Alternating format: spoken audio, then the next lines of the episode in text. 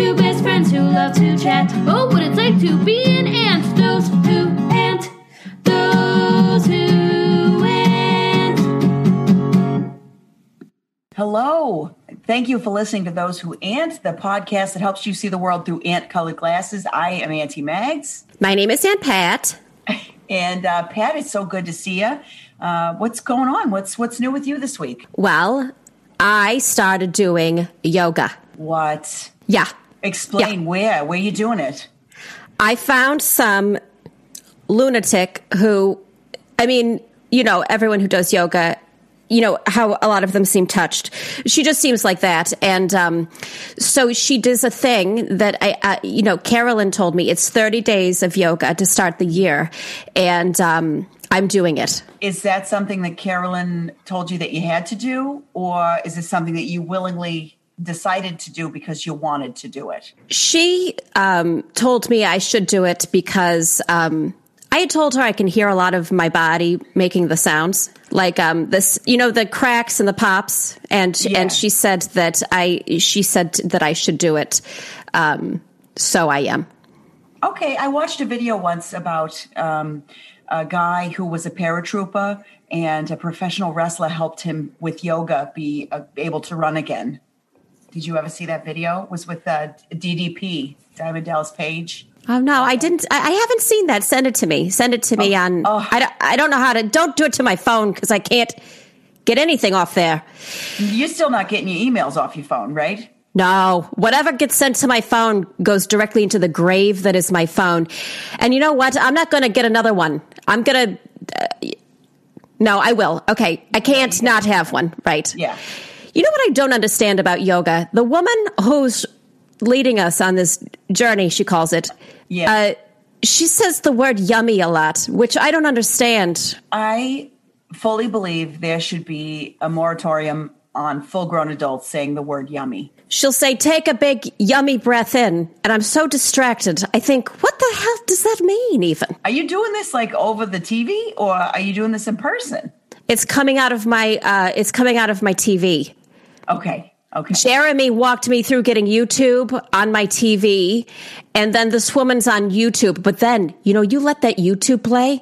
Yesterday, I did the yoga, and then hours later, I was in some kind of class where they teach you to put an egg in your vagina. What? On YouTube?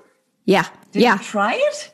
I didn't have an egg. Well, I had eggs, but they said don't use the ones that you had. You have to get a different kind, a hard egg, uh, like a uh, an egg made of rock, a crystal, a crystal egg. Oh, so you couldn't use like a chicken egg that you hard boiled?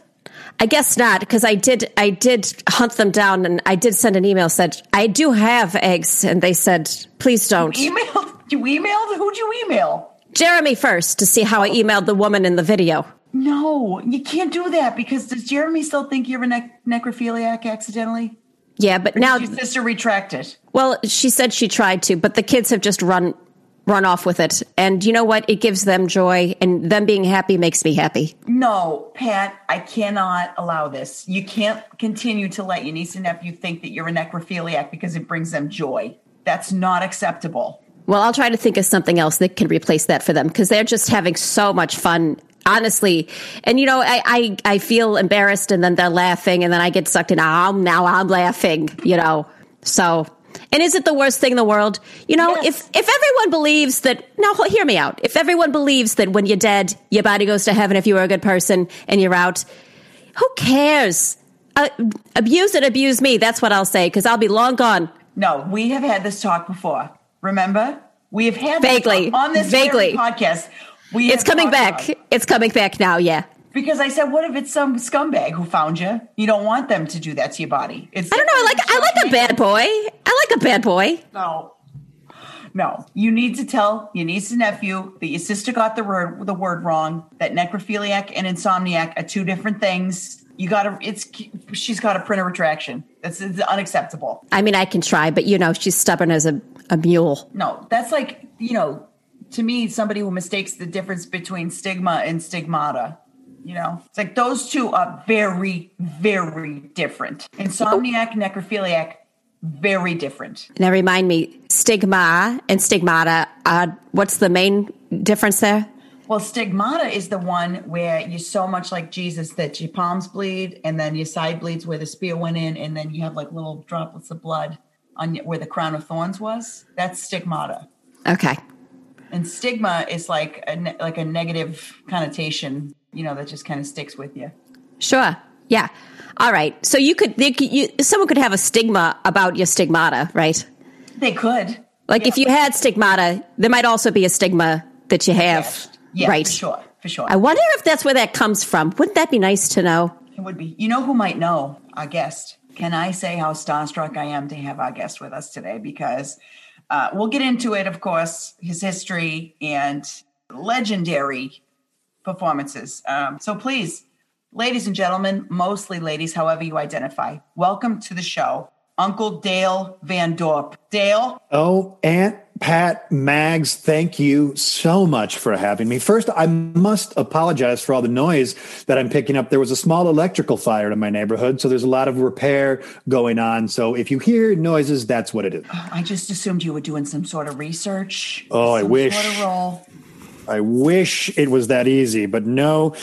Teenagers were messing with an electrical box and a small fire ensued. Oh, you know, these teens, they do need things to do. And I say if they want to have sex, that's fine. Because it's less than setting electrical fires, which I don't even know how you start. you messing with a box all of a sudden? Now, Dale, eh, just real quickly, as a as a creative type and as an actor, I mean, um, have you ever gotten into yoga to do that? Do, do a lot of actors do that kind of stuff? I don't. I have a healthy calcium deposit underneath my kneecap, so it, bending down and laying for long periods of time, it's I'm really rendered um, not able to do that. Although I would like it. My wife and I are, are looking into buying a Peloton. Now, what is that again? Oh, Aunt Pat, you're going to love it. It's an exercise bike where it comes with a little television set on the bike where a man or woman will guide you through an intensive one hour cardio aerobic exercise that takes place all on the bike and you do it all, all in your home. Oh, I thought you were going to say cardio erotic, and I was into it for a second. Oh, well, I think one thing leads to another. that is true. That is true. You know, I have an exercise bike. Mm-hmm. You know, right now it's holding up um, clothes. And um, I suppose I could do that, right? So this is a specific one of those exercise bikes.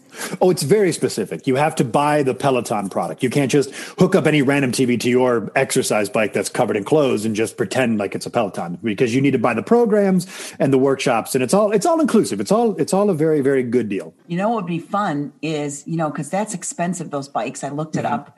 Uh, good for you if you can afford it. That's amazing. Good for We're you. getting there. and uh and uh but pat what i could do is i could just come there and p- just pour water all over myself make myself look real sweaty and then yell things at you like um you know the strength is in you the whole time. You go girlfriend. Dig deep. You know i'll say stuff like that to you or right away from your regrets you know stuff like that i'll say And that's you. what's going to get you through. I think I'd like. I think. I think that that. What? Well, I'd love it if you come over and do that from a safe distance. But also, I've I've heard, heard recently about nagging, and I think that also works on me. The act of the act of just berating somebody to get them to do the thing you want. Yeah, to like um, make them question their own value in society, and oh, why are you wearing that? Why are you doing that? I realize that's worked on me my whole life. So probably exercise it would work too. Yeah, I feel like though Ron quoted you before the whole um the game. Remember that thing, the game? Uh, Oh, the book. he yeah, the book. The book. Though he They turned it into a movie, though, right? With Sean uh, Sean Penn. Which movie is it when the person uh says um who's the man now dog? That's Captain Ron? Captain. Yeah. Oh, and here we are. We're back. You know, Sean Penn received a lot of flack for I Am Sam, but I think he did a great job in that movie. Now you are the person who would know mo- most of that. I mean, you know, well, let's tell everybody how we met first and then let's double back. So let's put a pin in this. Okay. And then let's double back. So I was in a production of Winnie the Pooh at the George Popovich Community College Theater. I was on record as being the oldest Christopher Robin they had ever had in a production of that show. And you two, you came to the show and we offered a Q&A afterwards and the three of us met and we chatted long into the evening about theater and about the Hundred Acre Wood and just all things creative. And we just really hit it off. First of all, there's a special part of me that responds to a post-show Q&A as if it were Christmas. I I feel like I'm really my most truest self at a post-show Q&A because that's when you got to really get the courage up to ask your question. That is uh, you know, if I may quote Brene Brown, that's getting back into the arena when you're at a post-show Q&A. I absolutely. I like to think of it in terms of arena speeches as Teddy Roosevelt's the man in the arena because you can be in a show and whether you like it or not, that hour and a half is going to go by come hell or high water. But the real test, the real your your your mettle is put to the test at the post show Q and A.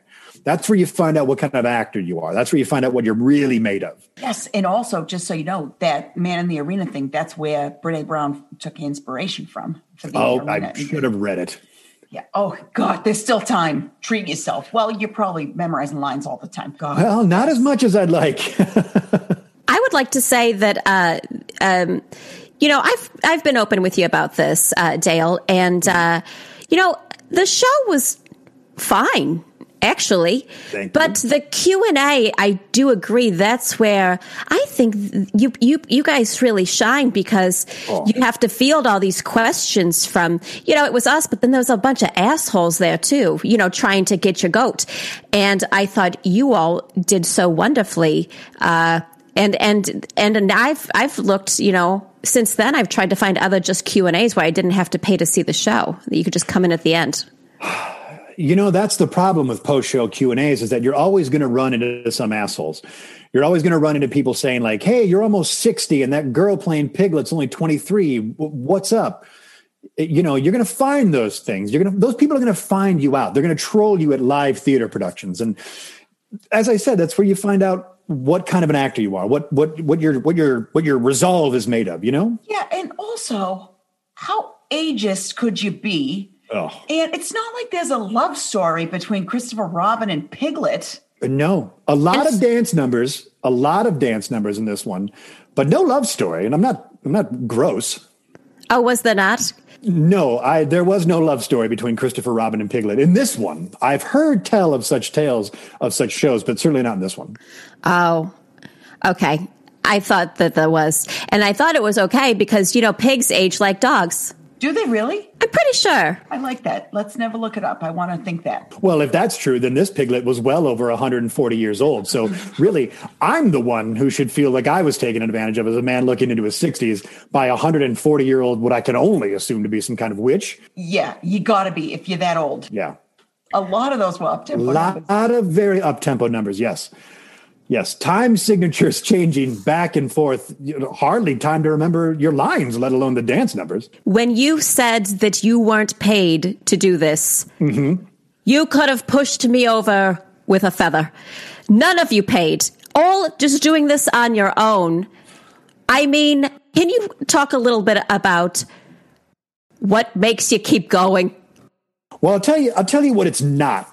It, it, it's not the money. We didn't make one red cent for this, and we did a 19 week run of this thing, Thursday through Sunday, eight shows a week, and we did it for the love of the game. You know, you, you, you, yeah, Thursday through Sunday, mm-hmm. eight shows a week. correct. So you're doing Thursday, Friday, Saturday, Sunday. So you're doing two. You're doing Thursday, Friday, Saturday, Sunday. You're doing two shows a day of Well- these up tempo numbers. on Thursday, one show. On Friday, no show. We skipped it, but instead of just saying we do Thursday, Saturday, Sunday, we just say Thursday through Sunday. So there's Okay. no show Friday. We're dark Friday. Saturday, we do three shows, and then on Sunday, it's four. How dark is it on Friday? No power. They don't even turn the ghost light on. Now, let me ask you this. A lot of people in the reviews mm-hmm. said your Christopher Robin was grittier than most people expected. Sure. You know, because I think you know, even just when you hear the you know, way deep in the hundred acre wood where mm-hmm. Christopher Robin played. Yeah, it's like mm-hmm. such a sweet little. You know, he's normally a sweet little boy, and so for you to be wearing those shorts, shorts Very short. and to be just kind of a gritty. Explain that process. How'd you Well, get that I, character? I think in rehearsals, what I wanted to get through with the character was that I need to sit a lot throughout the show. The show is two and a half hours. And, you know, the magic of theater, you have to suspend your disbelief. I'm supposed to be playing an adolescent boy. But as a 60 year old man, I have to find ways to make that work. So I was like, let's put a bunch of stumps in the ground. And then that way, when I'm talking to Pooh or, or dancing with these incredibly intricate time signature different dance moves with Piglet, I can sit, catch my breath, get readapted to what's going on, figure out where I am, check in, what are my lines, who's supposed to be where, those kinds of things. So the show itself was two and a half hours. It was a Mm-hmm. 15 to 20 minute intermission. What time was your first show on Sunday? 5.30 in the morning, Mag. So I had to be at the, the our call show curtains at 5.30. So you have to be there at least 45 minutes beforehand. Now, equity rules. We're not an equity theater, but I stick by those rules because we're a community college and we don't have, we're not equity. So I stick by those rules. So I would show up anywhere from an hour to an hour and a half before. So four in the morning, 3.30, I'm at the theater getting ready. And then what time are you done at night?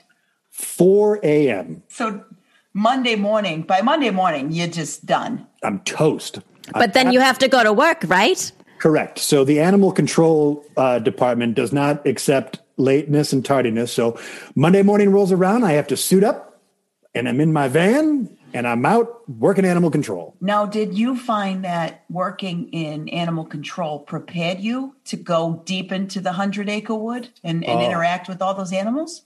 Well, admittedly, I was looking forward to a respite from wild animals, dangerous animals, animals that we would sometimes have to put down in the field. So I was looking forward to just being around animals that were, you know, excited to see you and that wanted to embrace you as opposed to just the horrors that come with being in animal control.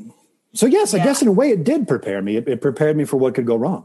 There's a difference between like, you know, a chubby pantsless bear that says, oh, bother, Mm-hmm. and, you know, a rabid mongoose or whatever, or a raccoon or something. I Sure, don't know what sure. you deal with.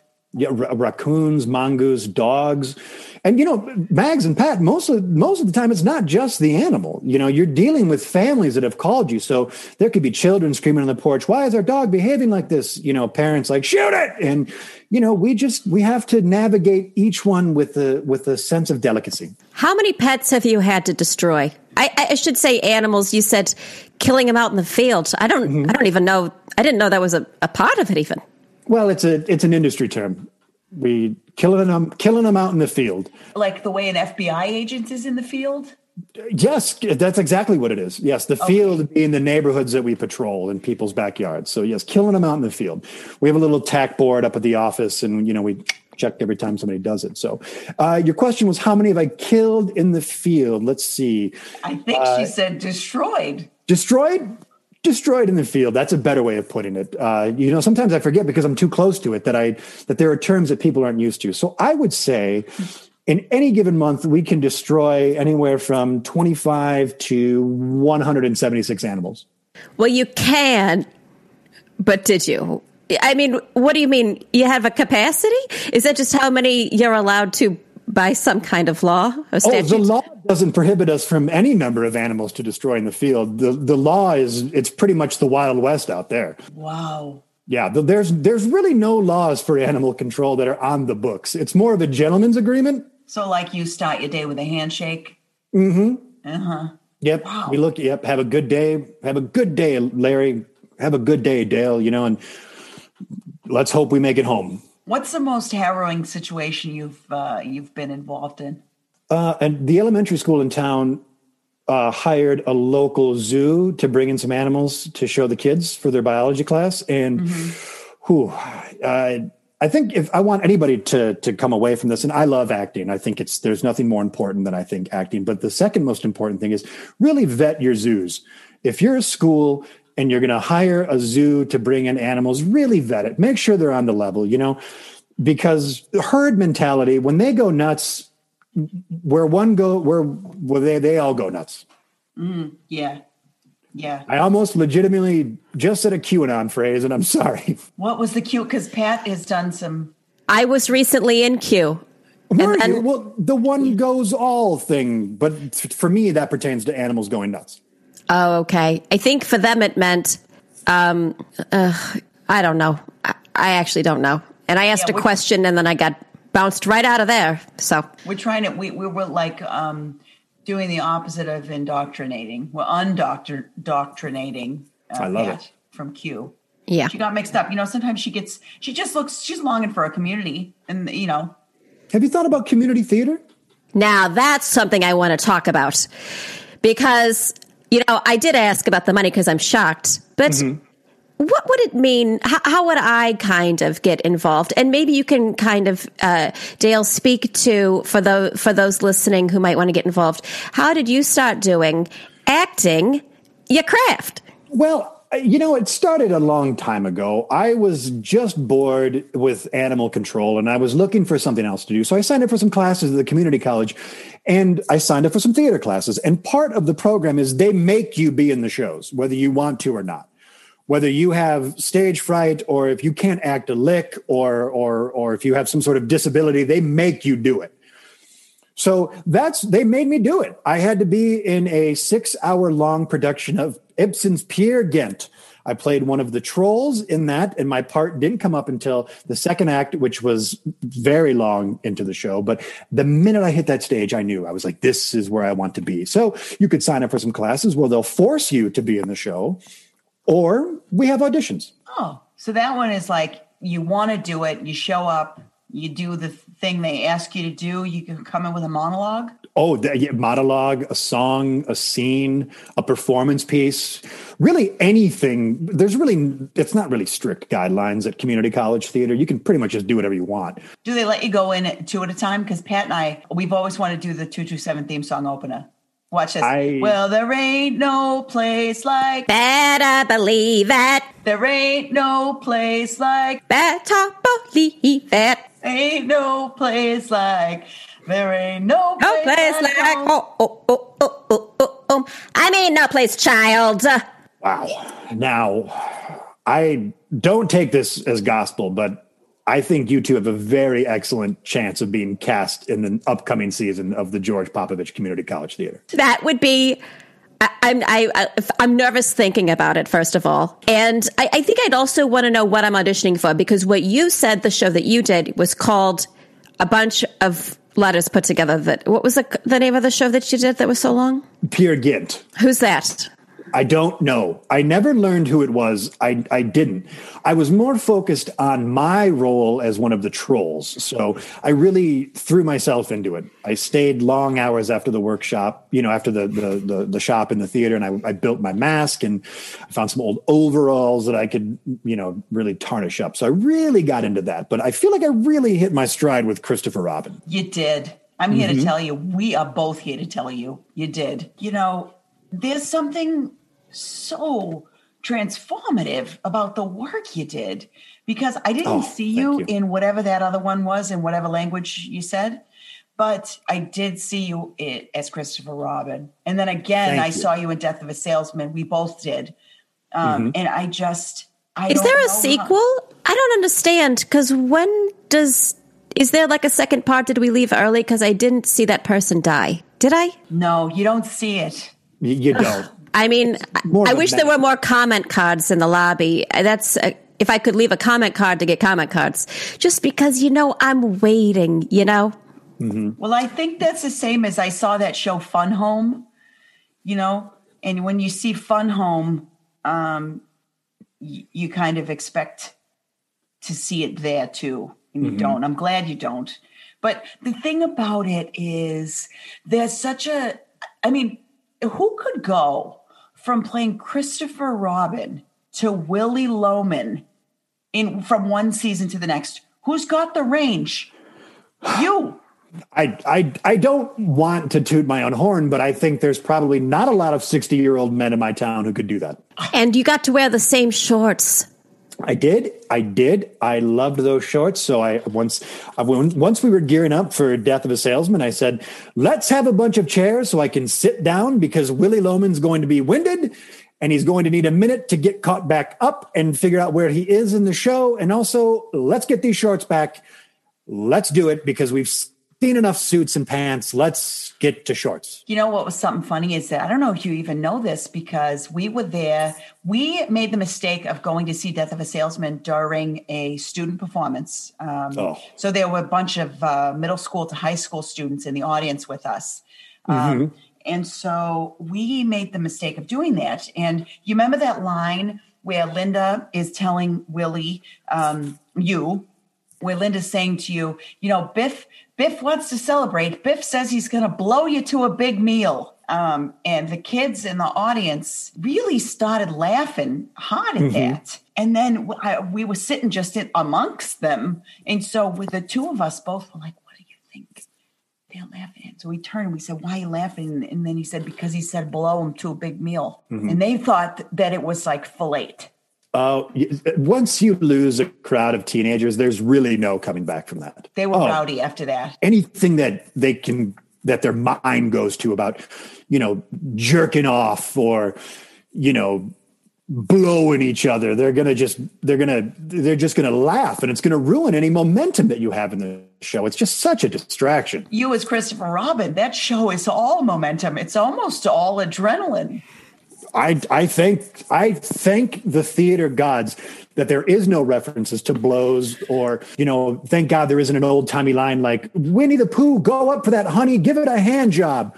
You know because we just lose lose the kids because it's mostly kids that come to see Winnie the Pooh. Did you feel like you had to, I don't want to say dumb it down uh, to, to play Christopher Robin? Did you feel like, you know, you had to play a child or you could As a you, like 60-year-old man. It was very gritty. It was very gritty. It was very gritty. Oh, well, it's difficult, right? As a 60 year old man to tap into what it was once to be a kid. So, yeah, you could say I played him a little stupider than I would have played other characters. Maybe he's a little slow on the uptake and, you know, maybe he needs to sit down a lot and think about some of these things while he catches his breath. Yeah, you played it in a way that I thought maybe the rest of the animals and everything were. Um, uh, what do you call it when you have uh, you're having hallucinations because you like you took mushrooms or something? I thought this is someone in the throes of addiction who's uh, seeing things. I have a review from the News Herald that said, "Seeing Dale Van Dorp play a child in a hundred acre wood with a bunch of animals feels like an alcoholic's fever dream." So I, I understand where you're coming from. You're not going to please everybody. I loved it. I, if if he meant if that person who wrote that meant that as a slight or a criticism, I have to say, uh, I, I see it the opposite way. I thought, oh, because I didn't know we went, we really went for the Q and A, and it was a kids show. Sure. But the way you played it felt dangerous, and I was very worried. I guess when I say a romance with you and Piglet, I meant I was worried for her. Well, sure, she's small and I'm I'm very large. I could have tossed her off stage or I could have fallen on her. What if my knee gave out again and I collapsed, you know? And uh, so yes, it is dangerous. It's very dangerous. Not just for me, but for the people around me and the audience members that I'm around. It's it's dangerous to have me on stage. Is that why you guys put up those guardrails on stage? It absolutely is. And a lot of people said, what is this? There's like a barrier between us and and the and the show. And again, it's all part of the theme, right? How big is the hundred acre wood? It's got to be fenced off. You know, there's got to be privacy signs, right? So this is the part of the hundred acre wood that's fenced off from the public that I could lean against if I needed to. Yeah, just because it's a hundred acre wood doesn't mean you have access to all those acres. Yeah, that's no, not necessarily acreage for the people.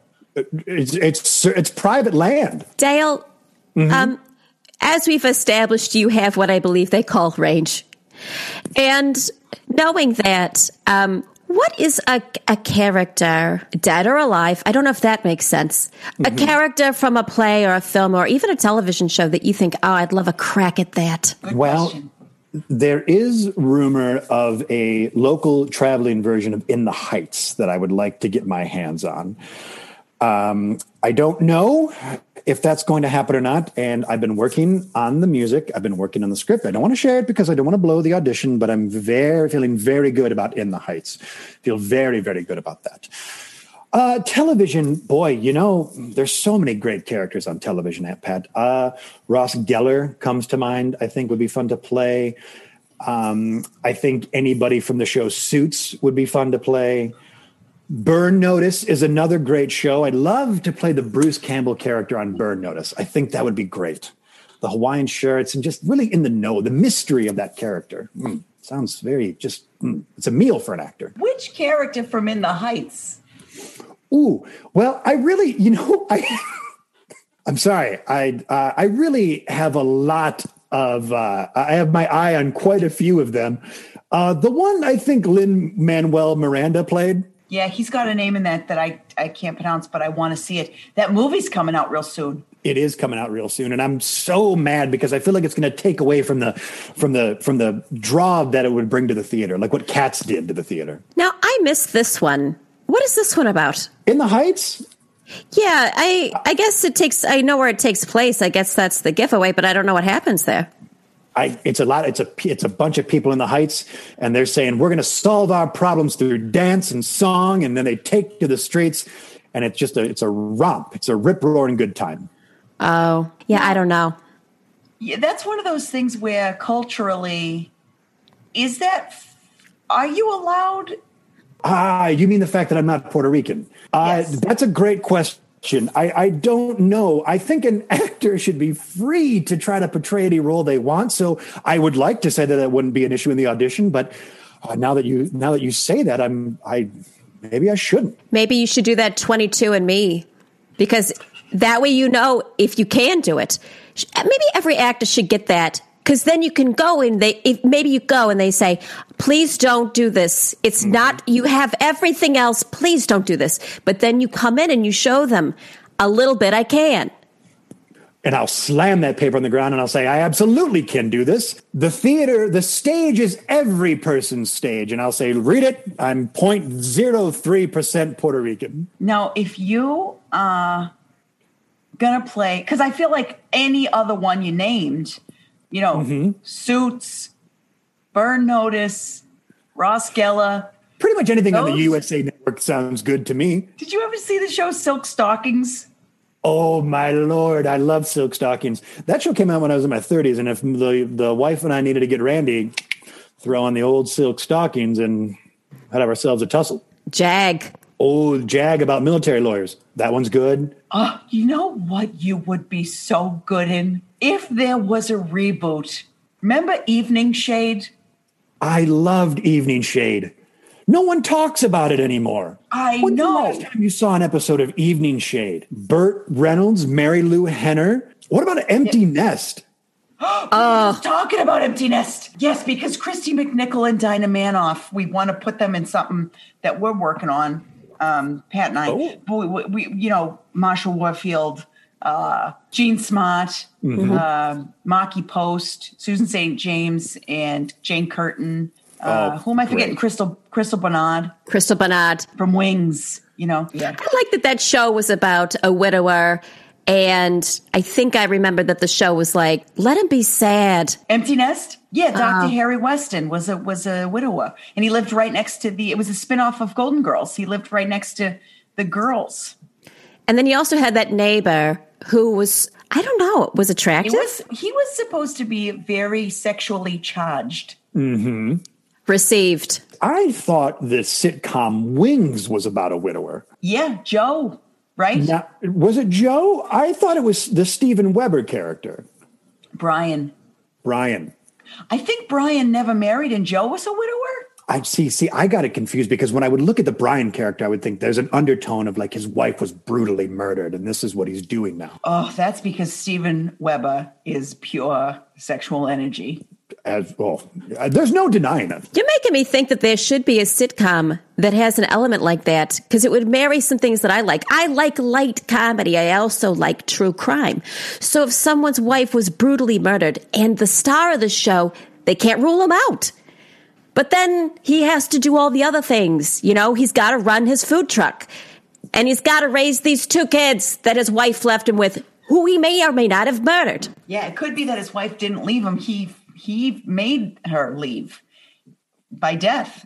And there could be a whole arc about how was he having an affair and check the septic tank. Is she in there? Like the, yeah, that's three or four episodes. The answer is a yes and a yes to that. She's got to be in there. And speaking of resentment, Dale, your wife, when you do all this stuff, is she proud of you? Rhonda Van Dorp is the apple of my eye.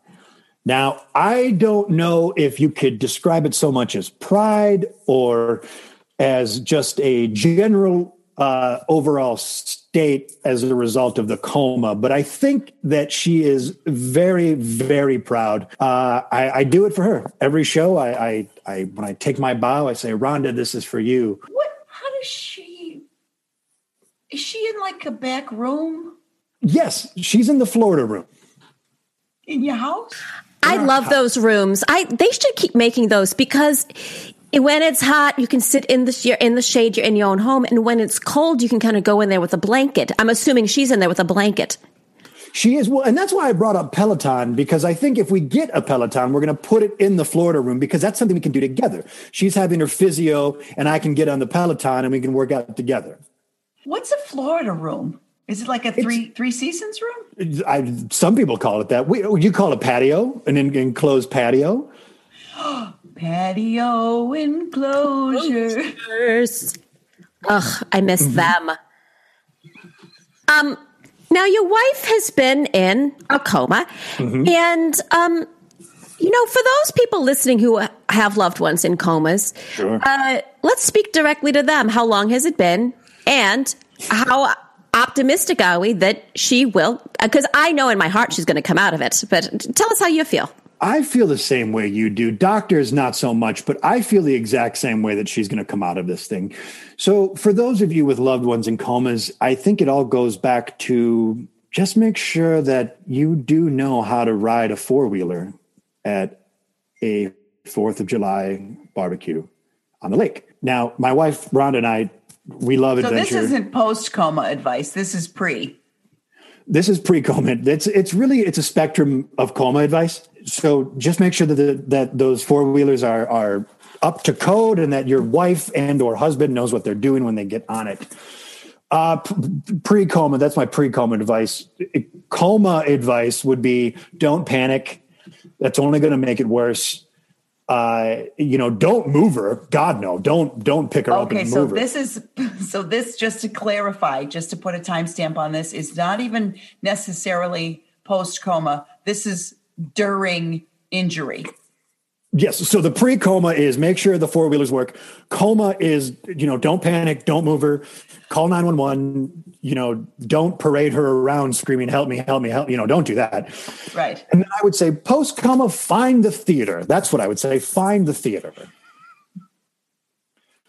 You can work all of this out in the theater. I think if it wasn't for the theater, I, I don't know where I'd be. So if you can take one thing out of those three and apply it to your coma situation, I've done my job. So if your loved one, God forbid, mm-hmm. and by the way, if you're listening to this and you think, you know, no, nobody's in a coma, I, I don't, why should I care? Blah, blah. You can see yourself out of this podcast. I, I felt right the out. same way. I'm here to tell you they can happen to anybody. I believe it. And so, so then the piece of advice that you're going to really run with then is, is find the theater. Find the theater. It's the only way to get it out because you're going to be mad for a long time. That showed in you, Christopher Robin. Mm-hmm. Which part? I'm curious, Mags. Which part did you like the most? Because you know, I really I wanted to do. I mentioned all the sitting, and I mentioned the the choreographed dance numbers with Piglet, but I felt like there wasn't enough rage inside Christopher Robin. So, well, do you remember that scene where Pooh was stuck in the tree trunk? because mm-hmm. he was oh. reaching for a pot of honey. Of course, of course. And you just screamed at him. You were screaming. Oh. And the tears, the tears in your face. I was like, I remember Pat, I, I turned to Pat and I said, Oh, there's something deeper happening here. Mm-hmm. Because it was, uh, what's that word where you're watching something and you're, and you're like, uh, transcendent. It was transcendent. Ma- and Mags, thank you so much. I felt like that. I really had to fight for that. I had to fight for that scene to get in you know, because the director was like, "What are you doing? Stop crying! Stop yelling!" You know, this is a children's show, and I, I, I fought for it. I said, "Look, this is probably the the fiftieth time this has happened to this bear that this boy loves, and he would give anything to have the bear that he loves back in the state that it was before it went into the tree." So I just stood there screaming, and inside I'm thinking, if you don't get out of this tree, what is it doing to me? You don't even care, do you? Fine, I'll just walk out into traffic if that's what you want. That's what I'll do. I'll just walk out into traffic and then we'll see who's smart. So Remember, it was you a said that. You said that out loud during the show. thank you for hearing it. Do you ever worry that when Rhonda wakes up, she's going to make a beeline for another four wheeler? Like that really made her happy, or she just wants to get back to being at peace in a coma? I would worry about that. If someone I loved woke up, no matter what accident had put them in a coma, I would just try to keep them away from that forever because I feel like their eyes would light up.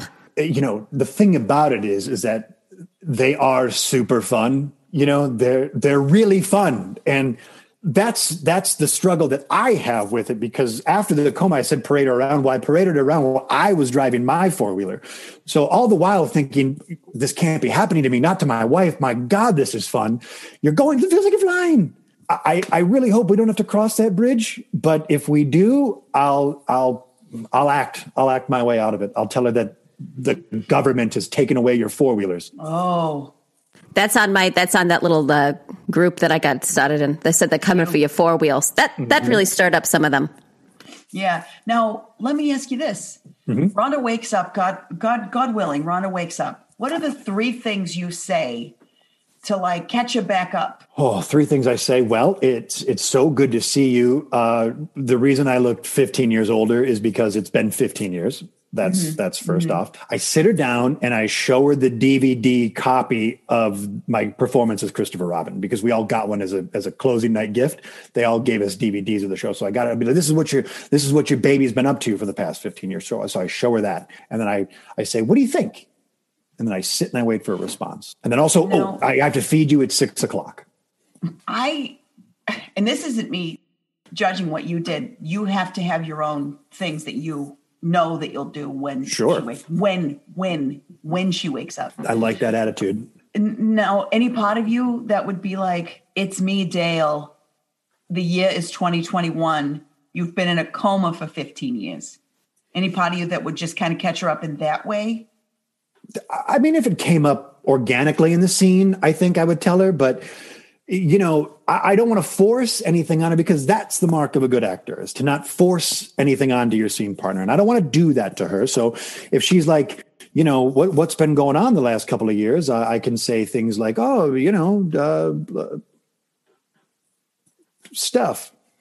It's just like they say, don't say it, do it. Don't don't don't don't say it, sh- show it, right? So Don't- you're going to take that advice and you're going to show her Yep. by showing her your um, play and stuff. Isn't there any part of you that thinks that she might be confused and thinking like, "What did I? Where am I? Am I?" I, I this would assume so. She's been in a coma for 15 years. I would imagine that her whole world perspective is about to shift. And, you know, as her husband and as her partner, I don't, I want to make that transition as easy as possible. Mm-hmm. So I'm to, I'm to, you know, slowly work her way into it. Yeah, that's what that's what I guess. You remember that movie Fifty First Dates with Adam Sandler and Drew Barrymore? Love the that one that movie. Pat made made you wonder why they weren't married in real life. Wouldn't you do maybe have a video like that on hand to be like, hey, here's where you are, here's what happened, and then show her, you know, Christopher Robin because if she wakes up and she's a little disoriented, and the 1st Mm-hmm. thing you do is say, here, watch this and tell me what you think. She's going to be so confused. She's going to have to have the, a lot of patience too, because if I woke up in my own Florida room and I could feel my nails had grown a lot, I'd be like, before we watch this video, could you fill me in on just a couple of things real quickly? What you're describing is an exercise to not only get to know my character, but to make her get to know who I've become in these last 15 years. So I th- if I'm tracking with you here, show her the DVD of Christopher Robin, but also splice it up with DVD footage of my work in animal control. Yeah. Do you have? Do, do you have? You Oh, film everything is recorded. Everything. body cams. Body cams, truck cams, car cams, we, uh, cameras everywhere. Again, there's no regulation from the state when it comes to animal control. So you just did all those cams yourself? Uh, it's a passion. When you find something you love, you never work a day in your life. And I found two things theater and animal control. If you need to make a video like that, like uh, Meg said about, you know, this is what's been going on, and you need someone to play Rhonda in the accident, I would do it. Don't I you had- think that would confuse her? I not Pat. You'd be so good. I don't mean to say that you wouldn't be amazing. Well, I'd wear a wig and, and we'd use some of her clothes. You And so- do have some of her features. Okay. Oh my God, Pat! This is like a reenactment on Dateline. Yeah, I would. I've always wanted to be kind of in a reenactment because um, it seems easy because those people are real people. So I could, I could definitely reenact that. And as long as we showed maybe, you know, how they do it with green screens or whatever, that I could be on a four wheeler and then all of a sudden, you know, I could kind of jump off. And was it a cliff that she she just rolled over? Or did she fall very far? Oak tree. Okay. Move the tree. Oak tree. It was it was an oak tree, and you know my cousin still has those four wheelers, and it's been quite the bone of contention between he and I for many years. But he still has those, so uh, you know we get a we get a camera and we get some scripts going. We could make this thing happen in a weekend. Is there any part of you that would be afraid to get back into that? i mean, back in the saddle. I I feel guilty, but no, because they are so fun. They're they're it's just it's so fun. I didn't think I was going to like it as much as I did, and then I got mm-hmm. onto it, Mags, and I was just blown away. You feel like you're flying. You really do. You feel like you're flying. Did have you been on since Almost after every Sunday performance, I go out. at four a.m.? Yep, yep. I, I come home. By the time I get home from the theater, after I take off all my makeup and my costumes and all that, you know, I get home around five fifteen, and I hop right on that four wheeler, and I just just take off down the cul-de-sac and just through the streets, just oh, wind in my hair and just feeling alive. Wow. So I think the next thing I would have to do is to get rid of the four wheeler that I bought after Rhonda wakes up. So since she has been in this coma, you bought a four wheeler. That's why we can't afford the Peloton. Oh, so what if you? Why don't you just set so much safer? Just sell the four wheeler and then do the Peloton. it's the danger that attracts me to the role i think you know it's discovering parts about myself that i didn't that i didn't know were there. I understand that completely. yeah. You know i do a lot of um i've done a lot of stupid things and uh, but it's so exciting to do dumb things you know? That's what makes a good actor. Recall life experiences.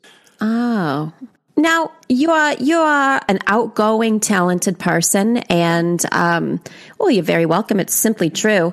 And i will say sometimes when i think about you i think that maybe i'm worried because rhonda's so quiet that maybe you'd like some company. And you know what? I have to tell you I don't think it would hurt anybody at all if you went on a couple dates while she was asleep. are you suggesting i step out on my marriage of my comatose four-wheeled wife Well, to be fair, she stepped out first mentally. She's mentally checked out. And that's how you can think about it. You know how sometimes people emotionally cheat? This is like wavelength cheating. And she started it. And I'm going to tell you if I woke up and my partner said, It's been 15 years, I'd think, oh, either you're, you've turned into a serial killer or you've went on at least a couple dates. I, I must admit pat that I, I have thought about this have you seen the netflix show away No, It's what's about, Hilary Swank and she goes to space. It's the first crew to land on Mars. And the whole time I'm thinking, she's married to Josh Charles. What are they going to do for three years? Not have sex? You know, so I I must admit the thought has creeped into the back of my mind. I must I must admit. So it's it's something I'm willing to explore. I, I just want to say I'm I'm not trying to you know pry or anything, but I just want to I, I kind of want to like have this chat because give yourself permission to be happy. You know, she can't help where she is right now. You can't help that she's where she is right now, unless maybe you hadn't gone four wheeling or whatever. She'd learned to do it. Whatever. We can't go back and change that. But I think, and by the way, can Hilary Swank just go to space? And I say that with love in my heart. I just feel like she's trying so hard, and we're all like, Ugh. I would Loved go her in Million voyage- Dollar Baby. Oh, I've not seen that one, but I, but isn't there some sort of coma in that movie? Well, it's only a coma from the neck down. She's uh you know, she she breaks her neck and she's Oh. paralyzed from the from the neck down. So um you know, in terms of coma, yes, it's a coma from the neck down. Oh, I never saw that. I You didn't? I thought it I- was like an uplifting boxing movie. It is until a point. Okay. Yeah, there's a there's a turn, and it's you'll you'll know when it happens. I've never seen that one. You've never seen Million Dollar Baby? No, because you said again. I, I yeah, I haven't seen it. It doesn't tick any of my boxes. So you're saying it's Hilary Swank and boxing, How'd you pronounce that? huh? How'd you pronounce that name? Swank? Hilary Swank, You said- Hilary Swank. That's what you said. Is That's that not it. It's a tricky name to say. You know, these Hollywood types and their tricky names. It's a tricky name to say. You know, it's a tricky name to say right now, Armie Hammer. Have you Forget guys it. been reading about him? No, I he his name is two nouns, and I don't I don't like it. What what's been going on? Oh, I think he's a cannibal. Did you guys read any of that? I did- liked him in that Wild West movie. I was just going to say, you know what I did think would have made the social network better? Cannibalism. I'm watching the whole time, watching him play two people. I'm like, if you just eat this guy, none of this will be a problem. You know, the irony there is that, you know, social media kind of did turn into a version of cannibalism where we just eat our own to death. But this guy is a stone cold freak. And not to kink shame, this is a very sex positive podcast. But what? Well, this could be a good uh, actor's tool. Let's explore this. Is cannibalism a kink? Well, the way he said it, yes. the way he said it, he's surmising that this is a kink. I'm going to eat this other person. I did read a story about a guy in Germany who put the word out, come to my house, I'll, I'll eat you and you can watch me do it and you're free to leave at any time. What ended up happening there? Uh, I think one guy lost his balls and that was about it. If I'm sorry, if the thing is you can leave anytime, but this guy let his whole balls be eaten, I think he let his whole balls be eaten because I think, you know, there's so many things in the world that sound appealing at the time, like four wheeling, that, you know, in hindsight, you wish, God, I wish I hadn't done that. It's like the Donner Party. You know, the Donner Party was like, I want to move. You mm-hmm. know? And everyone's like, I don't know. I wouldn't right now. I'd wait. I'd wait just a little bit longer. Let some other people go first. Let them send word back. Hey, we got here. Everything's fine. Everyone's accounted for. But these people were like, I got to move immediately. You know? Wait for summer. That's exactly right. That's exactly right. I, I don't like to take trips in the winter. You know, you hear those stories. A car goes off a thing because they were in the woods with their kid because they were going to and fro, and then they said, "Well, the car was stuck was stuck in the car and it's buried." And then the father has to go out and he has to try to get to the thing, and then they come back, and the mother and the child are like Titanic in the car, you mm-hmm. know, and that's it, and that's it. So I wouldn't go. I wouldn't take a. I wouldn't take a Nissan Sentra uh, 60 miles if it's snowing. That kind of thing doesn't happen in the summer. yeah, that's true. So, yes, in a lot of ways, it is like the Donner Party. Acting? I'm sorry. Where where are we? Oh, well, acting's like everybody you've ever met because everybody has a story to tell and you can tell it on the stage. So it's all fair play. Everybody's everybody has something you can draw from. Yeah, but just isn't it one of those things where it's like just because they can tell a story doesn't mean they should? I've seen a lot of that with some of the uh, the students that have taken the classes and are and are forced to, to, to do these shows. Where I think to myself, "Oh, you, this is not for you." That's how I felt when I went to see it was Jekyll and Hyde. And remember that guy from um, American Idol, Constantine? He played Oh. Dr. Jekyll and Mr. Hyde. And Deborah Cox. Remember Deborah Cox, who was like, How did you get here? Nobody's supposed to be here. That's Deborah Cox. She was in that show. And that was one of those times where I thought, you know, maybe everybody does have a story to tell, but maybe um, some people shouldn't. Oh, I loved that show. Before the four wheel accident, my wife and I are part of a group, and we went on a group outing to New York where I saw Sebastian Bach of Skid Row do that show. So love it. What group is this? Uh, Skid Row? Oh, sorry. I think I know that. The group that you and your wife were in. Oh, it's a Skid Row fan club. Skid Row fan club. Uh, you know, We just love the music. And it, some people say we're a little too fuddy duddy for Skid Row, but my wife and I are big fans. Well, I don't think you're fuddy duddy at all. One of you went four wheeling and hasn't woke up since. I, I mean, and that's all for the love of the game. Right. Now, um, the two of you uh, uh, do not have children. We do not. And right. And and that's a choice that you all made. Is that right? That and the oak tree. Oh, right. Yeah. Well, like I said, you know, again, if this was me, everyone's different. If I was in a committed relationship with someone who I loved very much and we planned on having children, and I went into a coma, if I come out of the coma and we have children, so be it. Uh, you- You're making more sense all the time. This sounds better and better every time you mention it. I would just assume she wants you to be happy. I cannot disagree with this statement more. This is why this buddy, this is why the necrophilia thing is going to stick because you keep saying stuff like that. Not that she's dead. She's not. She's still very much alive. And we all believe she's going to wake up. But buddy, All I'm going to say is if I went to a coma and my partner said, you know, we talked about having kids and here are three children, you carried all of them, didn't complain, and here we are. And here, we got a family. And I'll tell you what, you know, uh, little uh, Pat, Pat Jr., you know, she's just like you, waiting for mom to wake up. Here she is. So this is so this is an interesting ethically dangerous comment. I'm going to write it down on a piece of paper right now. If I ever get married, well, okay, I'm I can't have children. But if I was younger and I could write it on a piece of paper and say, if I ever fall into a coma, you have permission to fool mm-hmm. around with me and then maybe we have children that way, that's fine. I'm asleep. What do I know?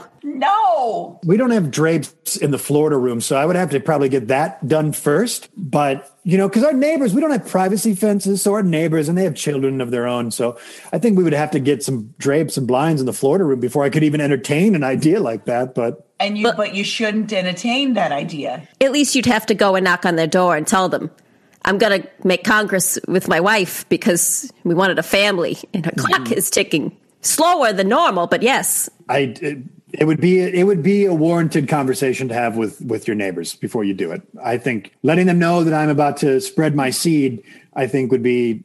Uh, Is that just- how you would say it? I think, you know, trying to be as polite and as actory as I could, I would knock on their door and I would say, uh, hello, Andersons. Yes, uh, it's me, Dale.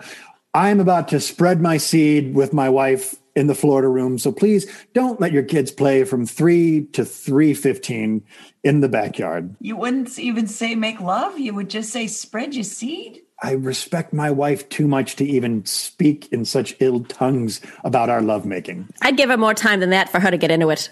You think I should go longer than 15 minutes? Yeah. I don't look as a woman. I say even, even in a What's coma, I need. amount I got to ramp up. You know, you can't. Yeah. Pat only loves penetration. She's in it for penetration. Skip the foreplay, right to penetration. Yeah, but you're gonna need to. right. You're gonna need to to tap around there a little bit first. prime the pump, as it were. I don't feel right about this. what's I that? Talking say- about coitus with my comatose wife? Yeah, I don't feel right about it. I do like Pat. uh, You're right because so you know I I want to make sure that she's happy, so I don't want to just let's get it over with. Like first, maybe get her something she really likes to eat. Now, is she on a tube or does she chew? It's a tube Okay. right into her stomach, so it's mostly a liquid based diet. All right. Well, yeah. Okay. That's. She was allowed one Ensure a month, so I could maybe do that for. Oh, do it on Ensure Night, and then put on a favorite movie. What is a favorite movie? How do we get out of this topic? How- What's a favorite movie? Under Siege 2 Dark Territory. and she loved that movie because it's a young Katherine Heigl before she had all those problems, you know. And when Steven Seagal, you ladies know he was a hunk. So she, and she loves trains. She was a big train gal. So it's got all the things she loves. Yeah, crack that and sure. Put on Under Siege two. So we're just going back what- to it? I don't think we left. I don't think we left it. I think we've been on it for the whole time. I'm just saying, see where it goes. Well, okay. There is no see where it goes. Well, There is no see where it goes. what if I, what if I decide not, what if I, what if I chicken out the last minute? You should. I think you should. So That's when you can go on a date. Because I, I can understand you're all wound up now. Your wife isn't into it. But, um, so you don't have kids, but yeah. Take us, please. Take us to, to uh, take us out of this place. Take us to a happy place. Take us to your nieces and nephews. Are you an uncle? Uh, no, but some of the guys at Animal Control bring their kids along for ride-alongs. So in that way, I'm Uncle Dale from Animal Control. You know, as one of the more senior guys, I, I ride with a lot of the rookies, and they bring their kids along for ride-along. So in that way, I feel like an uncle to the to the young boys and girls of Animal Control. So, do you think that if you're doing a ride along and mm-hmm. you have to destroy an animal, mm-hmm. which, by the way, we love animals on this podcast. Oh, love them. That's why I do it. You hate to see them suffering, so that's why I do it. How can you tell that they're suffering? Foaming at the mouth, they're you know baring their teeth, they're gnarling at you, or um, you know it's it's got it's got a kid in its jaws. Well, that's the child's fault, right? That's kind of the more of the, you'd have to destroy the child. Well, I'm I, my license doesn't. That's above my pay grade. That is above my pay grade. I don't think that animal's struggling or in pain. I think that animal's exactly where the animal wants to be. And I'm not advocating for animals dragging off children and, and eating them. I'm just saying that, you know, we've made this an animal problem when it's really a child problem. I mean, kids are the worst. I'm going to say it. And I say that now. I didn't realize that till how I felt about that till just now, because we were talking about kids laughing at blow jobs and hand jobs and foot jobs. Remember when we talked about foot jobs? So I- I think that can really just distract you from what you're doing. So I think distract you from your acting. And in terms, acting is my life. So by that math, kids would distract me from my wife or my life. So I don't think I'm, I will make coitus with my comatose wife. I'm enjoying my life the way it is. Thank God. Thank God. Pat and Mags, thank you so much for helping me come to that realization. Thank God. Thank God. It's not because I can't. That's right. And it's not because it would be wrong. All right. Well, we'll, I'll figure this out in the editing. Um, so, you know, I respect the fact that a lot of people, a lot of people like us who don't have children, we're made to feel like, oh, don't you feel bad? Don't you, you wish that you had your own kids? You know, the reality is, I could have had a, my own kid a, minute, a million times, but I, you know, all the technology worked, so it didn't. And I, I don't, and I, we don't all have to like children. You know, as as uh, Mags and I are aunts, you know, I love my nieces and my nephews. But you know, another niece and nephew wanders in. I don't know them. And they could be awful. And I just want to, all I want to say is I hear you. And for anyone listening to this who also hates children and was looking for an episode like this, welcome. And if you hate kids, bring them to the George Popovich Community College Theater for, uh, we're going to do, we're going to remount uh, Christopher Robin and the Hundred Acre Wood. So that will be starting as soon as we're allowed back in the building. So now that's something you're saying if people hate kids, bring them to that? Well, bring them, and uh, you you can give them the gift of theater because maybe they'll they'll watch that and then they'll straighten up and they'll fly right and you know not be such a pain in the ass.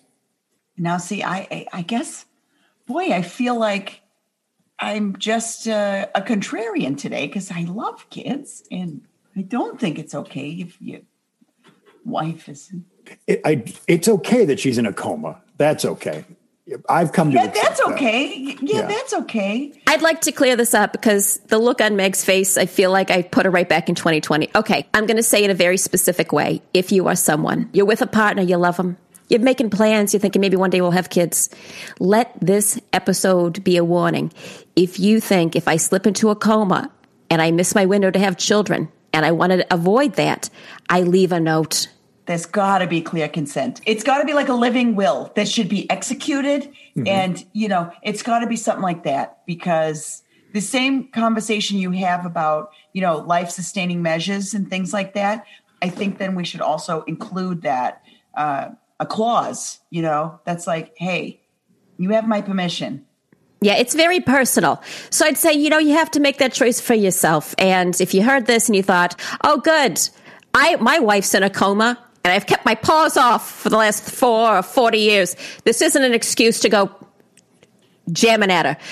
Unless she left a note. I think what I'm going to do, this is great. I'm the next Skid Row meeting that we have, and then the next roll call at Animal Control. I'm going to bring this up because they all know my wife's in a coma. They all know that Rhonda Van Dorp is in a coma, and I'm going to bring this up. And uh, I think this is this is a valuable piece of information that everyone should know. Yeah, and and and for for, for Mags's um, peace of mind, could you maybe just go into a little bit of like, yes, the children who you know were harassing you on stage and all that. Mm-hmm. Where do you think a lot of your um, you don't like children? Could you go into that just a little bit? And I think uh, it'll help us to understand it a little bit better. I think yeah. a bad relationship with my father and the love and attention that was given to my older brother is probably a good lighthouse. Okay. Yeah. So you've got some this baggage, you know. You know, if I may quote Rent, and I think I may, because this is the this is the episode, you know, you know, when uh when uh, Mimi is saying to oh Roger when she says, mm-hmm. Life's too short, babe and time mm-hmm. is flying. I'm looking for baggage that goes with mine. You know, it's like you, it's not that you need to um, forget that you have this history. It's that you have to find somebody who's got a matching set with you. You know. Yeah. Well said. Thank you, Jonathan Larson, for that. He did that and The Far Side? No, that's Gary Larson, I think. I believe it's Gary Larson. Jim Davis did Garfield, and I think Gary Larson did The Far Side. And uh. who's the um who's the maniac that did uh, the office one with the dumb tie? Dilbert? Yeah, who, what asshole did that?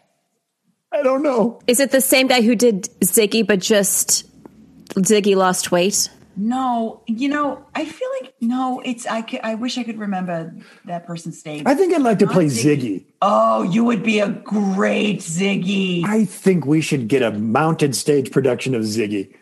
Now, Ziggy only wears pants, right? Ziggy exclusively wears pants, I believe. Do you guys remember when for Halloween one year the cast of the Today Show dressed up as the Peanuts characters, but it was like live action? I I don't, but I wish I would have seen that.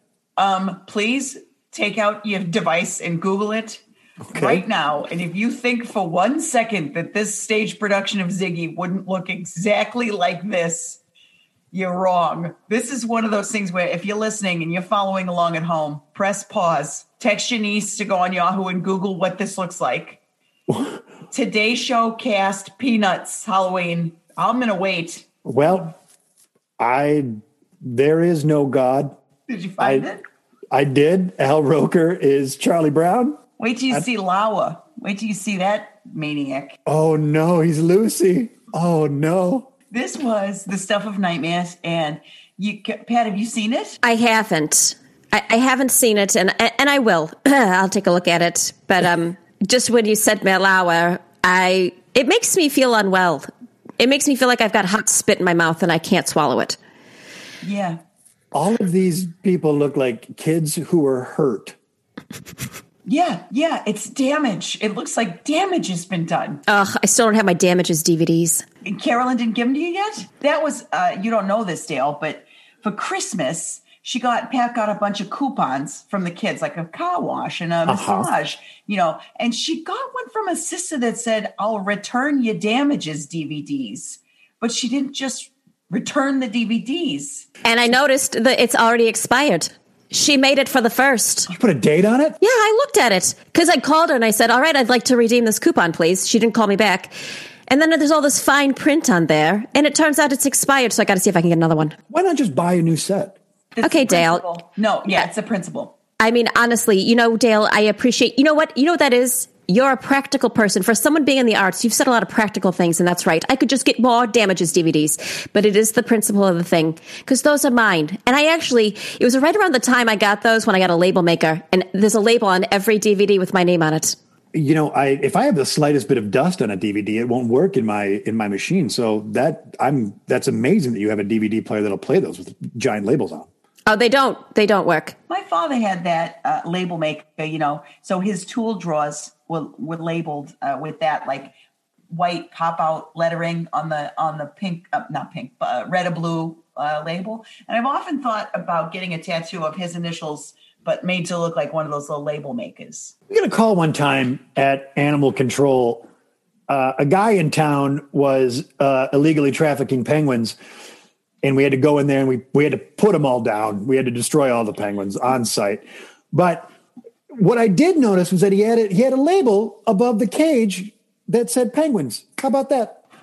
300 penguins in a dog kennel, and it said penguins on top of it. Why did you have to put the penguins down? Oh, they were mags. They were so sick, so With sick. what? Were they just warm? It was well. He kept that room 104 degrees at all times. So you know, when there's 300 penguins in a dog kennel, you don't really have much of an option, but to just set that thing on fire and forget that you went to that call. It's the only way to get rid of a penguin. Really is lawless for you. I'm telling you, it's the Wild West. Any kids with you that day? Please, Yep. God. Yep. One guy brought his twins on a ride along. Uh, his name was his name was Kyle. He brought his twins, little Samantha and little little Bill. Samantha and Bill? Yep, That's the kid's name? Bill? Yep. Yeah, Bill. And he showed me the birth certificate. It wasn't William. It was Bill. Wow. Not even Billy? Bill? Nope, Bill. Uh, yeah, that was our first call, and then I we had to be with them the rest of the day. What all the things did what what all did you see that day for the rest of it? Mostly it was just a, a like a little raccoon and garbage cans and stuff. But after that penguin fire thing, the, all the other calls were pretty pretty mild in comparison. Yeah, I feel like that would be like um oof. Yeah, but you know what, Megs? Again, I, I feel like this is important because I know you're going to a bad place in your head. Think of it this way no one ever said penguins were extinct. Yeah, but if you keep setting them on fire, they- they- they're not there's not a, an overabundance of penguins. That we don't know. Do we know that, Dale? Do we know if there's too many of them? We don't know that. Science hasn't been able to come up with those numbers yet, so we don't know how. We don't technically don't know how many penguins there are on the planet. Right? So to just wipe out 300 of because them. that was part of the call. Like when that happened, I had to radio my my my captain and say like, "Hey, we got to put these things down. How many are left?" And he was like, "We don't know. It's a pretty safe bet that this isn't going to infect uh, impact it too much. So match gasoline done. And there's there's no world in which you just took the penguins to a zoo. Nope. Oh wow. That makes me feel so much better. Like to hear it from, you know, Megs, this is what Dale does. You know, I'm not, I'm also not going to tell him, say the words on the page like this because that's your job or your hobby or your jobby. I feel like animal control, much like the theater, is it's all about improvisation. It's all about it's all about discovering the moment and figuring out who you are in that particular moment, and you make choices based off that. We did have a group on uh, for an improv class, and, and Pat took uh, an on camera class where they uh, went around the room and uh, assessed, you know, and her thing was um, has had more sex than you'd think, you know. So like we've already done some of the legwork. I feel confident that I could be. I, I apologize because. I've done some of these workshops. Were you telling them that, Pat, or were they all looking at you and saying like, "She's probably had more sex than we think"? They were guessing at me. And no one had any numbers or anything. But at first, I said before, at first I felt good because I was like, yeah, you're right. And then I thought about it more and it made me very melancholy. Welcome to the theater. Oh wow! You are now Oh. an actor. Ah, it is a lot of just just- feeling, right? Feeling things. That's that's ninety percent of it, Pat. Wow. Ten percent of the other ten is just figuring out a way to sit down. Or lean, right? You could lean too. You could lean, yes, yeah. You, well, if, okay. you, if you are able to produce a set that has somewhere to lean, yes, absolutely. You know, it's like that one song. My niece got me hooked on that song. The one it's like where except she says, you know, she says blow a kiss, fire a gun, which I you know I don't like that. But it is all you need is somebody to lean on, you know? Mm-hmm. She says it so that you can't really understand what she's saying. Is she is she doing that on purpose or is she? But she's like, blow a kiss, fire a gun. Oh, you need somebody lean on. Biddy-doo-boo, biddy-doo-boo. It's like every song I've heard in the past six years I'll put together, don't get me started. right? Oh, I got to say, um, I was very intimidated. I can't necessarily speak for Mags, but when we saw you at the Q and A, and then we became friendly with you and and friends, you know, I was intimidated by you for a very long time because I thought, here's a guy spends all his day destroying animals and hunting and hunting them down and and killing them, and then has all the energy to do this other thing that no one really wants that much because you know no people don't go to these plays. You want it more than anybody else does, and I thought. The, the bright light of this man, you know, it was really overwhelming. And I'll say I'm still very impressed by you, but I'm so glad that we've become good friends. As am I, and thank you. You know, I, I'm not a hero. I just, I, I just love what I do. And life is short. If I've learned anything from uh, the fine folks who make Yamaha four wheelers, life is short. So take it while you can get it, and live every drop. And that's why you get back on the four wheeler. That's why you get back on. Short. Yeah. That's why you I don't know back that that's the advice I would give. I just was re- kind of reiterating, you know, what you. But listen, we. uh I mean, there was a reason that the only question we asked was, "How dare you be this good?" You know, there, there. That was the only question we could think of. We thought we were like, "What should we ask?" We were whispering. You probably heard us. We were whispering did. like a whole pair of audience did. squirrels. Yeah, we don't whisper well, you know. But you know, it, it was just that's all you could say is, "How dare somebody be this good?" It was like if um, what's that one guy, Pat? Oh, Columbo. Yeah, if Columbo was Christopher Robin, Pat, do it. Uh, excuse me. Uh, one more thing. It was like that. It was like if Pete, if Peter Fella was Fella, Fella, No, I said Columbo. Peter Faulkner, Columbo. Peter Faulkner. Columbo. Oh, Columbo. I, I wish I had a better answer for you uh, in terms of why am I so good. I don't. I, I, it's just something inside of me that I hope I get to share with you and with everyone. And I'll tell you this, Pat, when everybody was backstage between the first and second act, all saying like, who are those ladies? They're so loud. They're talking. Let's kick them out. I can't believe this. My parents are here. They're recording this. I said, let them stay. They paid their ticket like everyone else. Let them stay because I could feel that something was good coming on the horizon. Yeah, I know. It pains me to say this a little bit. We didn't pay for tickets, but I we snuck in, but but we didn't do it on purpose. We were trying to find the right door. Mm-hmm. So we walked around the whole building and we knocked, and then some kid let us in, and then we just were like, "Well, I guess this is it." So we didn't actually pay for tickets, but boy, oh boy, did we get our money's worth. You know, gals, I would be remiss if I didn't ask, what were you doing on a community college campus if not to see the theater? I was getting my work done on my teeth. And I was The getting a massage. school. Mm-hmm. You know, if yeah. So if you go if you go to the students, it's so much cheaper. So I went to the massage school while she got some work done, and then we went on a little walkabout. Turns out they weren't. Um, they didn't have enough years in school yet to fix what I had. So Meg's got a massage, and my my tooth, and that that tooth just fell out, which was nice because I was like, good riddance. Remember that day it happened? We were having a corned beef sandwich. It just came right out. I was like, oh god, they ground up. Some someone got hoof in my sandwich, and it was my own tooth. Well, I'm so glad for your dental mishaps and woes. And Mags, I'm so happy that you got the massage because look where it led us. It led us right here. And I, I feel like this is a friendship uh, for the ages. Yeah, I agree. I agree. That's it. That's the thing, right? It's like my attitude toward our friendship is the same as my attitude toward being an aunt, which is I'm so grateful. You know, you just you sometimes you put on a path and mm-hmm. you accept it and you move through it with grace and dignity and shorts, and you just you move from role to role and you you know you you bob and weave and Absolutely. yeah, and you just you've made our life richer. You've made Oh. us deeper, hmm. more meaningful, more emotional people, hmm. and we are so thankful for that. So That's my I just want to say, you know, thank you. Thank you. Thank you. Well, it's been a it's been a real treat, and uh, I know you've got to run off and um, you know reduce the population. So um, we'll go ahead and we'll do our mantra for this week. Is it? I think it's I think it's Mags's turn to say the mantra. Yeah. I Yeah. think it is, and and boy, oh boy, if this doesn't speak to what we just spent, what felt like six hours talking about, this is always a Carol Doyle staple. Well, did you guys know you could be a supporter of this podcast? You could be a you could uh, be a paid supporter of this podcast, and you just go to Anchor um, and figure out how to do that.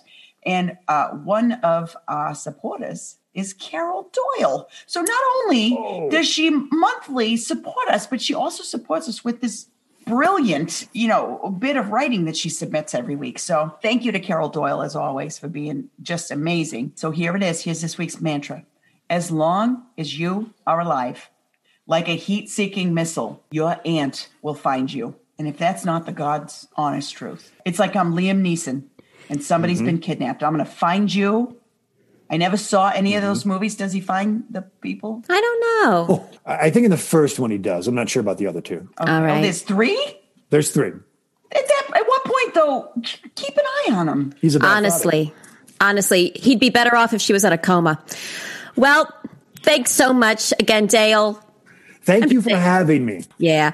Well, it, it, I, of course, anytime we'd love updates when you're doing a new show and you want to plug it or whatever, or Love to come back. you killed something very easily or handily or whatever. Um, and I just want to say, as always, I, I love you, Megs. I love you, Pat. Love you, Dale. I Love you, Dale. I love you. All right. All right. Thank you for listening to Those Who Aunt, a Baby Makers podcast. Uncle Dale was played by the absolutely glorious Adam Peacock. Adam is an actor and a podcaster, and he hosts the amazingly funny podcast, My Neighbors Are Dead. I mean, the title alone. You can find that podcast anywhere you find podcasts, and you can find Adam at Adam Peacock 13 on Twitter. Okay? Now, thank you for listening. Wear your mask, stay safe, rate, subscribe, review, whatever you want to do with this podcast. We love you so much, and don't forget to call your aunts.